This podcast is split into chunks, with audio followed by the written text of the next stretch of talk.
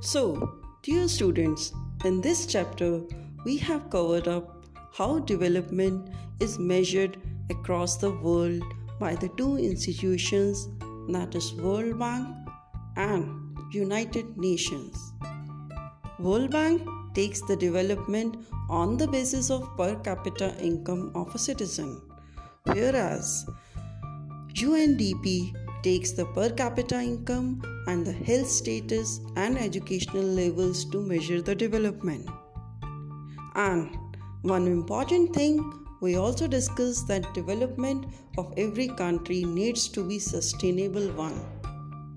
Sustainable development consists of development while taking care of environment.